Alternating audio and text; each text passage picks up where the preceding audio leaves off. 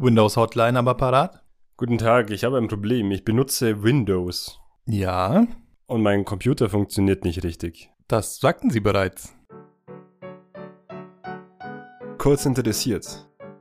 Der Podcast. So, hallo zur elften Folge. Ein wenig verspätet, lag ein bisschen daran, dass äh, einer von uns seinen Familienstand geändert hat ähm, und der andere dabei geholfen hat mit einer kleinen Unterschrift. Deswegen waren wir beide sehr, sehr beschäftigt. Und da musste leider eine Folge mal ausfallen zwischendrin. Aber das macht ja nichts, weil damit haben wir jetzt einfach Zeit, eine perfekte Folge zu machen, die natürlich mal kein Recht beinhaltet, weil wer will schon nur Rechtsfolgen haben und es waren mir eindeutig zu viele. Deswegen machen wir jetzt einfach ein bisschen was mit Informatik, Mathematik, wie auch immer. Und zwar heißt unser Podcast ja nicht umsonst kurz interessiert. Und nicht umsonst ist die Abkürzung davon KI, weil irgendwie hat es ja bei uns schon auch irgendwann mal was mit, oder es wird irgendwann mal was mit KI zu tun haben. Und da fangen wir eigentlich heute direkt an. Nämlich, was ist eigentlich maschinelles Lernen? Kannst du dir irgendwas darunter vorstellen, was wir unter maschinellem Lernen verstehen?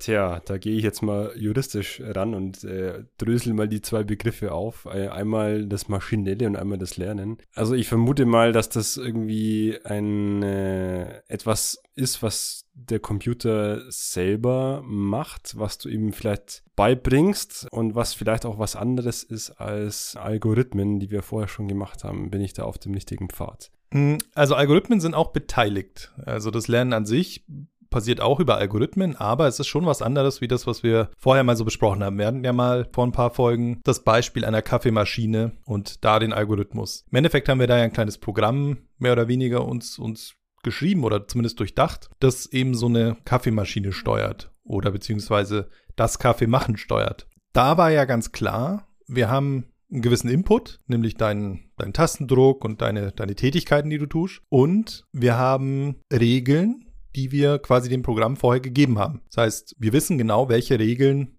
vorherrschen und wie die Regeln dann dazu führen, dass am Ende ein Kaffee ist. Nämlich, da sind Bohnen, ja, nein. Wenn ja, dann fang an, die Bohnen zu mahlen. Dann fang an, den Brühvorgang zu starten und dann gib den Kaffee aus und dann mach vielleicht noch einen Reinigungsprozess danach. Ganz, ganz klar, das kann ich runterprogrammieren. Für so ein Problem bräuchte man jetzt nicht notwendigerweise maschinelles Lernen oder, oder KI im Allgemeinen. Also maschinelles Lernen ist eigentlich ein Teilgebiet der KI wird häufig gleichgesetzt. Es gibt aber noch Bereiche, die jetzt außerhalb des maschinellen Lernens sind, die trotzdem zur KI gehören. Aber beschränken wir uns heute mal aufs maschinelle Lernen. Das ist ein bisschen, bisschen griffiger und vor allem ist es überall in den Medien eigentlich und man hört das ständig. Stellt sich natürlich die Frage, für welche Probleme bräuchten wir denn maschinelles Lernen? Es ist ja jetzt so, bei normalen Programmen kennt der Entwickler die Regeln, die vorherrschen. Einerseits weiß er, welche Daten in das System kommen oder zumindest definiert er, welche Daten in dieses Programm reinkommen werden und welche er zulässt. Und er kennt aber eben den kompletten Ablauf. Und was er eigentlich sucht, ist irgendeine Antwort. Das heißt, wir kennen den Input und wir kennen die Regeln und wir suchen irgendeine Antwort. Ja? Wie so eine mathematische Funktion. f von x gleich 5x beispielsweise ist im Endeffekt auch ein kleines Programm. Wir kennen den Input, nämlich da kommt irgendeine Zahl rein. Wir kennen die Regel. Die Zahl, die da reinkommt, wird mit 5 multipliziert. Und was wir suchen, ist eigentlich nur die Antwort. Das heißt, der Computer muss nur die Antwort errechnen. Beim maschinellen Lernen ist es ein bisschen anders. Da suchen wir eigentlich die Regel. Das heißt, wir kennen die Regel gar nicht so genau. Kannst du dir ein Problem vorstellen, bei dem wir die Regeln quasi eigentlich nicht kennen? Hm, also, äh, um das Pferd von hinten aufzusäumen, ich habe jetzt praktisch äh, nicht den Kaffee-Algorithmus oder dieses Kaffee-Lernen, wo ich weiß, ähm, wenn A, dann B, sondern ich habe irgendwie B und muss mir überlegen, was denn überhaupt zu B hinführt. Also ähm, vielleicht ist das irgendetwas, wo ich dem Computer beibringen muss, dass er auf die Regel schließen kann. Also das Erkennen von irgendwelchen Mustern vielleicht, die dazu führen, dass er es immer wieder erkennt, dieses Problem. Aber hast du da irgendwie ein Beispiel dafür?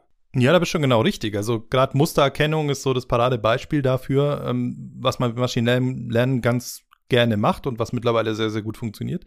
Beispiel, beschreib, oder du, du wärst sehr, sehr schwer in der Lage, vermutlich mir exakt zu beschreiben, wann du eine Katze auf einem Bild erkennst. Also könntest du mir mal Kriterien sagen, an denen du ganz exakt erkennst, ob da eine Katze auf dem Bild ist oder nicht? Ja gut, ähm, also ich würde halt erstmal beschreiben, okay, das ist ein, ein kleines Tier mit einem Schwanz, dann hat es ähm, spitze Ohren, dann hat es ein, ein, Fell, dann hat es ähm, ein gewisses Gewicht, es hat Pfoten, ähm, es hat ja eine gewisse Nasenform, ähm, es hat ja so Barthaare und bewegt sich sehr geschmeidig durch die Umwelt. Ja, wobei wir natürlich auf einem Bild die Bewegung nicht notwendigerweise sehen. Das heißt, was wir jetzt haben, ist einfach so ein Bild, was für den Computer einfach nur eine Ansammlung und eine Art Matrix, also eine Art Tabelle von Pixeln ist. Ja, das sind einfach Pixel mit irgendwelchen Zahlenwerten drin, die für irgendwelche Farben stehen oder für, für hell-dunkel.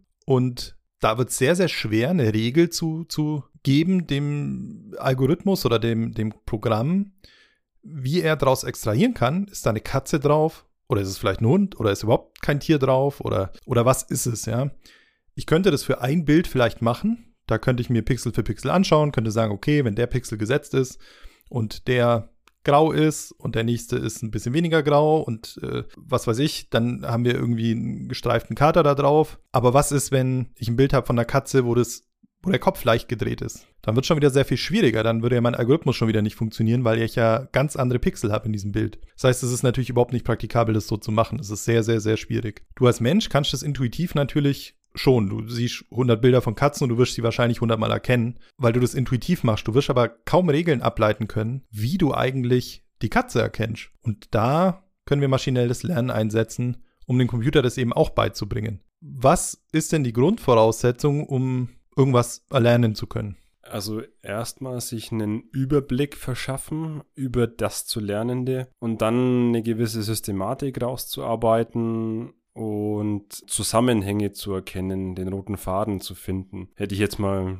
spontan gesagt. Genau, das wären quasi Daten. Das heißt, ähm, wir müssen erstmal irgendwie einen Datensatz haben. Bei einer Bilderkennung, klar, ich brauche erstmal eine große Menge an Bildern, die das zeigen, was ich erkennen will. Am besten streue ich noch so ein paar Sachen rein, die das nicht beinhalten, was ich erkennen will, damit der Algorithmus nicht einfach lernt, immer wenn ich ein Bild bekomme, ist es immer eine Katze. So, diese Gefahr gibt es dann natürlich auch. Also, äh, wenn ich dem Algorithmus nur trainiere, du bekommst irgendwas und am Ende ist es immer eine Katze, dann lernt er halt, okay, egal was ich bekomme, ist es halt eine Katze. Ja, ist dann relativ verständlich. Ja. Daten reichen aber nicht notwendigerweise. Also, ich kann jetzt Bilder in so ein, also nehmen wir mal an, stell dir einfach vor, du, du hast ein ganz, ganz kleines Kind. Und du willst dem Kind jetzt zeigen, wie eine Katze aussieht. Und du hast Bilder zur Verfügung. Wie würdest du es ihm denn machen? Würdest du ihm einfach Bilder geben? Wortlos? Bringt dem Kind das was? Oder, oder was würdest du vielleicht zusätzlich machen? Hm, also ich würde vielleicht versuchen, das Kind einfach mal mit der Katze zu konfrontieren, dass es die Katze auch mal, mal streicheln kann und einfach diese Haptik noch mit reinzubekommen und ihm dann vorlesen und sagen, das ist eine Katze. Und dann würde ich ihm vielleicht ein Bild von dem Hund zeigen und ihm zeigen, das ist ein Hund. Und dann würde das Kind dann durch diese Unterschiedlichkeit halt auch lernen. Also ich versuche halt immer einfach durch, durch Hören, durch Sehen, durch Fühlen, ähm, das dann beizubringen, dass da ein Unterschied besteht. Ja, da waren die richtigen Sachen auf jeden Fall mit drin. Was wir natürlich bei dem Computer nicht machen können, ist ihm ihm verschiedene Sensoriken jetzt einfach zu geben. Könnte man natürlich schon irgendwie auch machen, aber jetzt wollen wir natürlich bei der Bilderkennung bleiben. Das heißt, alles, was er bekommt, ist jetzt erstmal eine Matrix aus Pixeln mit irgendwelchen Zahlenwerten. Mehr hat er schlichtweg nicht. Das ist einfach ein Bild. Das heißt, anfassen wird er es nicht können, er wird es auch nicht, nicht schmecken, nicht riechen. Also die Sachen kriegt er nicht. Was aber richtig war, was du gesagt hast, du sagst dem Kind, es ist eine Katze. Das heißt, wir geben ihm nicht nur einfach Daten, sondern wir geben ihm auch schon die Antwort. Wir sagen, das hier ist ein Bild von einer Katze und wir labeln das Ganze. Das heißt, wir geben ihm Labels dazu, das ist eine Katze. Wir geben ihm dann irgendein anderes Bild von einem Hund und sagen ihm auch dazu, das ist ein Hund, sodass er auf jeden Fall lernt, es gibt verschiedene Bilder und der Algorithmus lernt dann sukzessive, je mehr Daten er bekommt. Da gibt es dann auch unterschiedliche Methoden, aber das, da müssen wir jetzt gar nicht so, so tief dann reingehen, weil da wird es dann ein bisschen sehr mathematisch auch. Aber im Endeffekt wird der Algorithmus, je mehr Daten er bekommt, einfach besser werden zu erkennen, dass da eine Katze drauf ist. Und bei einem Hundebild wird er möglicherweise lernen, oh, da ist ein Hund drauf. Und wird einfach immer besser werden, so wie es ein Mensch halt auch wäre. So, das Kind würde auch irgendwann lernen, ah, Katze, ah, Hund. Also bei meinem kleinen Neffen erkennt man das, der äh, hat einfach irgendwie so ein, so ein kleines Spielzeug, äh, so eine kleine Spielzeugtastatur, da sind so kleine, kleine Tierchen drauf und immer wenn er ein Tier drückt, dann sagt die Stimme halt, was es ist. Im Endeffekt der gleiche Lernprozess. Er sieht da ist ein Hund, er klickt drauf, die Stimme sagt Hund. Und wenn ich zu ihm gehe und sage, zeig mir mal Hund, der drückt die richtige Taste. Das heißt, er versteht das sofort und bringt eben diese Daten mit diesem Label dann zusammen. Das heißt, er erkennt irgendwie, wie auch immer das jetzt passiert, er erkennt aber, das ist ein Hund, das ist eine Katze und so weiter. Und der Algorithmus tut es auch. Der tut es im Endeffekt über große Matrizen mit Zahlen. Das sind so neuronale Netze meistens. Ähm, kann man irgendwann anders mal noch näher drauf eingehen, da wird es dann schon ein bisschen mathematisch. Aber im Endeffekt werden diese Zahlen immer besser im Erkennen von verschiedenen Kategorien von Dingen, die ich ihm gebe. Das Ganze, was wir jetzt beschrieben haben, nennt sich äh, überwachtes Lernen. Das heißt, ich gebe in diesen Algorithmus Daten und ich gebe ihm die Antworten vor. Und was der Algorithmus dann tut, er errechnet daraus die Regeln, die, die gelten. Und die werden dann quasi in einem Modell gespeichert. Und dieses Modell kann ich später nutzen, um eben aus Eingangsdaten auch diese Labels dann rauszugenerieren. Das ist quasi ein zweistufiger Prozess. Wir haben einerseits die Lernphase, da geben wir Antworten und Daten vor und dann später haben wir quasi die Regeln in diesem Modell gespeichert und dann können wir das im Alltag benutzen. Das ist das, was der Algorithmus dann bei Google beispielsweise tut. Der kann die Bilder von alleine schon kategorisieren. Der kann sagen, das sind Katzenbilder, das sind Hundebilder. Deswegen kommen so schöne Vorschläge, wenn du nach Katzenbild suchst, sind die nicht notwendigerweise gelabelt bei Google, sondern Google sucht einfach auf den Bildern, was es findet und gibt dir dann diese Vorschläge. Das ist dann einfach ein trainiertes neuronales Netz. Oft trainieren sie die einfach weiter durch bestimmte Nutzereingaben. Also es kann auch sein, dass ein Nutzer, also sie analysieren beispielsweise, ein Nutzer sucht nach Katze, aber auf dieses eine Bild klickt nie einer, weil vielleicht keine Katze drauf ist. Und es war einfach nur ein falscher Treffer von diesem Algorithmus. Dann kann es auch sein, dass Google das wieder nutzt als Trainingsdate. Das sind dann so Verbesserungen, die eben zur Laufzeit dann auch passieren. Das kann man natürlich für ganz, ganz viel benutzen, übrigens im juristischen Bereich auch. Da wird es dann tatsächlich oft benutzt, um Datenbanken effizient nach irgendwelchen The Themen zu durchsuchen. Also man kann das Ganze natürlich nicht nur mit Bildern machen. Ich kann ja auch Texte benutzen. Ich kann verschiedene Urteile kategorisieren lassen nach verschiedenen Suchbegriffen und das verbessert dann auch diese Datenbanken und wird vielleicht über kurz oder lang dann auch bestimmte Jobs, die es bei euch wahrscheinlich gibt, auch ersetzen können. Also bestimmte Sachbearbeiter, die einfach Akten raussuchen, werden möglicherweise irgendwann ersetzt dann einfach durch Algorithmen, die das natürlich in Millisekunden können. Also habe ich vom Prinzip her verstanden, also letztlich du fütterst den Computer mit vielen Daten und sagst ihm, das ist eine Katze, das ist keine Katze. Aber wie stellt man das denn überhaupt sicher, dass der Computer am Ende das dann auch verstanden hat? Also Gibt es da irgendwie so eine Art Qualitätskontrolle oder wie, wie finde ich das raus, dass da dann das immer richtig ist vom Ergebnis her? Ja, im Endeffekt ähm, kann man eine Qualitätskontrolle ja relativ einfach machen, so wie du es bei deinem Kind vielleicht auch machen würdest. Du gibst ihm einfach Bilder, die er noch nie gesehen hat und schaust halt, ob die Antwort stimmt. Das heißt, ähm, du hast halt einmal deinen Trainingssatz an Daten, das sind irgendwelche gelabelten Bilder, und du hast halt noch einen zweiten Satz, mit dem du die Analyse fahrst am Ende. Die werden nicht in den in die Trainingsphase aufgenommen, sondern die werden dann in die einfach in das Modell eingegeben. Das heißt einfach als Eingabe, ich sag, hier habe ich ein Bild, sag mir mal, was das ist. Und ich weiß ja schon vorher, weil es trotzdem auch gelabelte Daten sind, ich weiß, es ist eine Katze. Das heißt, ich erwarte jetzt, dass mir mein Modell sagt, ja, es ist eine Katze. Sagt er mir jetzt zu oft, das ist ein Hund oder das ist ein Ball oder das ist äh, ein Auto, dann weiß ich, okay, irgendwas stimmt da noch nicht. Es ist entweder noch nicht gut genug trainiert oder es hat halt einfach überhaupt nicht funktioniert, ich habe irgendeinen Fehler gemacht an irgendeiner Stelle. Kann auch passieren. Das heißt, da äh, kriegt man dann oft so, ein, so, ein, so eine Prozentzahl am Ende ähm, für neuronale Netze, wie sicher sie Dinge erkennen können. Das ist quasi so eine Art Qualitätskontrolle. Was man natürlich nicht notwendigerweise weiß, was der Algorithmus in der Lernphase tatsächlich gelernt hat.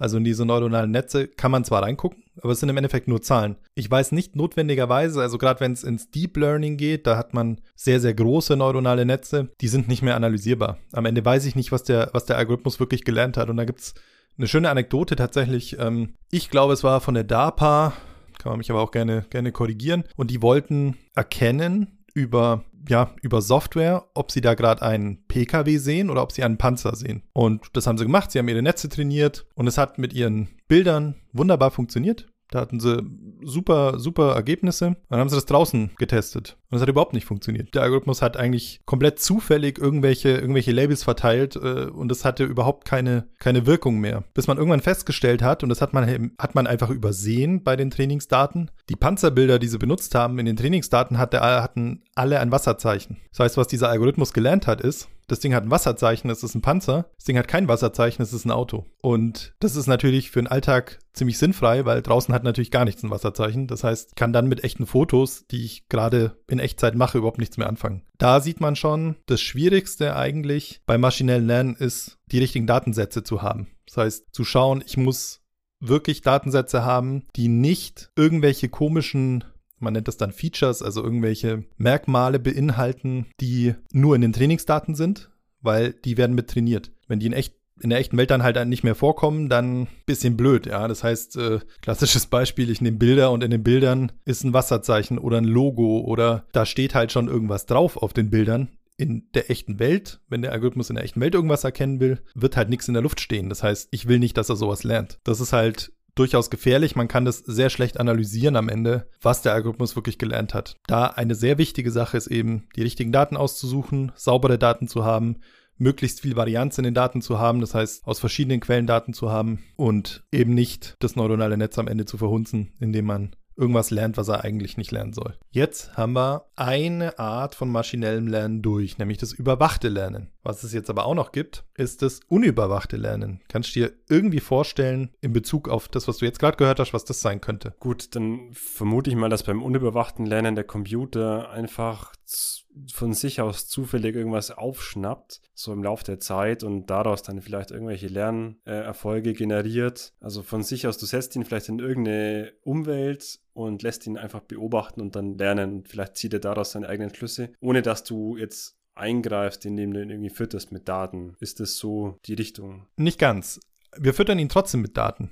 Wir würden ihn trotzdem einfach Daten füttern. Der Unterschied ist, ich gebe ihm die Antworten nicht vor. Das heißt, das ist auch für einfach für ein anderes Gebiet wird das genutzt. Ähm, da geht es dann weniger um Kategorisierung eigentlich, ähm, weil bei einer Kategorisierung weiß ich eigentlich, welche Kategorien ich vorher haben will, meistens. Also das heißt, beim überwachten Lernen, wenn wir jetzt bei den Bildern sind, da habe ich Bilder und ich habe Labels. Ja, ich habe ein Bild von einer Katze und dann gebe ich ihm auch noch die Antwort vor, nämlich das ist eine Katze. Beim unüberwachten Lernen gebe ich ihm einfach nur Daten. Und ich sage ihm aber nicht, was er, was er suchen soll sondern er findet halt selbst irgendwas. Beispielsweise könnte man alle Börsendaten der letzten 100 Jahre nehmen, dem Computer füttern und einfach sagen, such mal nach irgendwelchen Strukturen, die du da drin findest. Und er wird dir halt irgendwelche bestimmten Kurven ausgeben, wo er halt sagt, in den und den Abständen zum Beispiel gibt es immer Rezessionen und kann dir daraus dann möglicherweise auch irgendwelche Vorhersagen machen für bestimmte Aktien oder was auch immer. Das heißt, wir benutzen das eher dafür, um ja Muster oder Strukturen zu finden in Daten, wo wir gar nicht wissen, nach was wir eigentlich suchen. Das ist eigentlich der, der grundsätzlichste Unterschied. Und jetzt haben wir noch eine Art von maschinellem Lernen, nämlich das verstärkende Lernen oder das Reinforcement Learning. Kannst du dir da irgendwas drunter vorstellen, wann man das vielleicht benutzt? Verstärkendes Lernen. Hm. Vielleicht trainiere ich den Computer dann, dass er bestimmte Muster noch besser erkennt, als er es vorher gemacht hat. Aber tatsächlich, mir, mir fehlt irgendwie ein Beispiel, an dem ich das festmachen könnte. Hast du da irgendwas im Petto, was wir nehmen können? Klar, ich habe viele Beispiele. Eins ist beispielsweise, ja, das Spielen von Computerspielen. Wenn man jetzt so, so ein Super Mario sich zum Beispiel vorstellt, ja, man läuft von links nach rechts, muss halt irgendwie so ein Parcours überwinden, das ist irgendwie so ein Plattformer. Da kommen vielleicht auch irgendwelche Gegner und er bekommt als Input einfach alles, was er auf dem Bildschirm gerade sieht. Das heißt auch wieder einfach Pixel. Die ändern sich natürlich ständig, weil er läuft von links nach rechts, aber er bekommt auch einfach den Input, ich sehe das gerade vor mir. Oder ja, halt als Pixelbrei. Und was ich jetzt ja nicht machen kann, ist ihm in jeder Situation sagen, was die richtige Entscheidung ist.